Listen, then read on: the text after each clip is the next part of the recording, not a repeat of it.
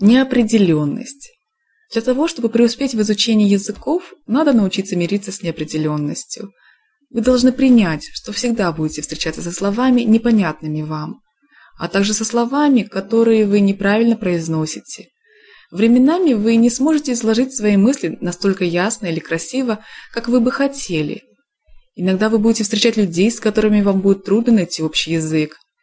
Иногда вы можете встретить даже отказ. Как только вы примете все это как часть приключений, связанных с изучением языка, вы начнете продвигаться.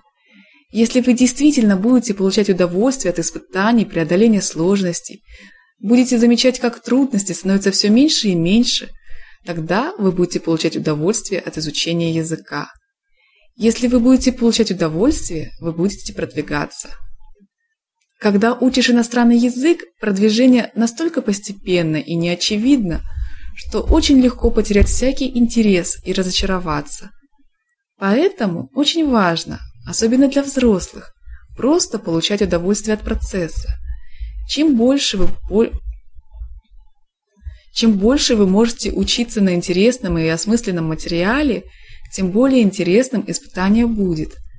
Чем меньше вы будете стараться быть прилежным и не делать ошибок, тем лучше. Я всегда так говорю. Никогда не ожидайте совершенства от самого себя, но постоянно работайте для того, чтобы продвинуться вперед. И научитесь принимать неопределенность.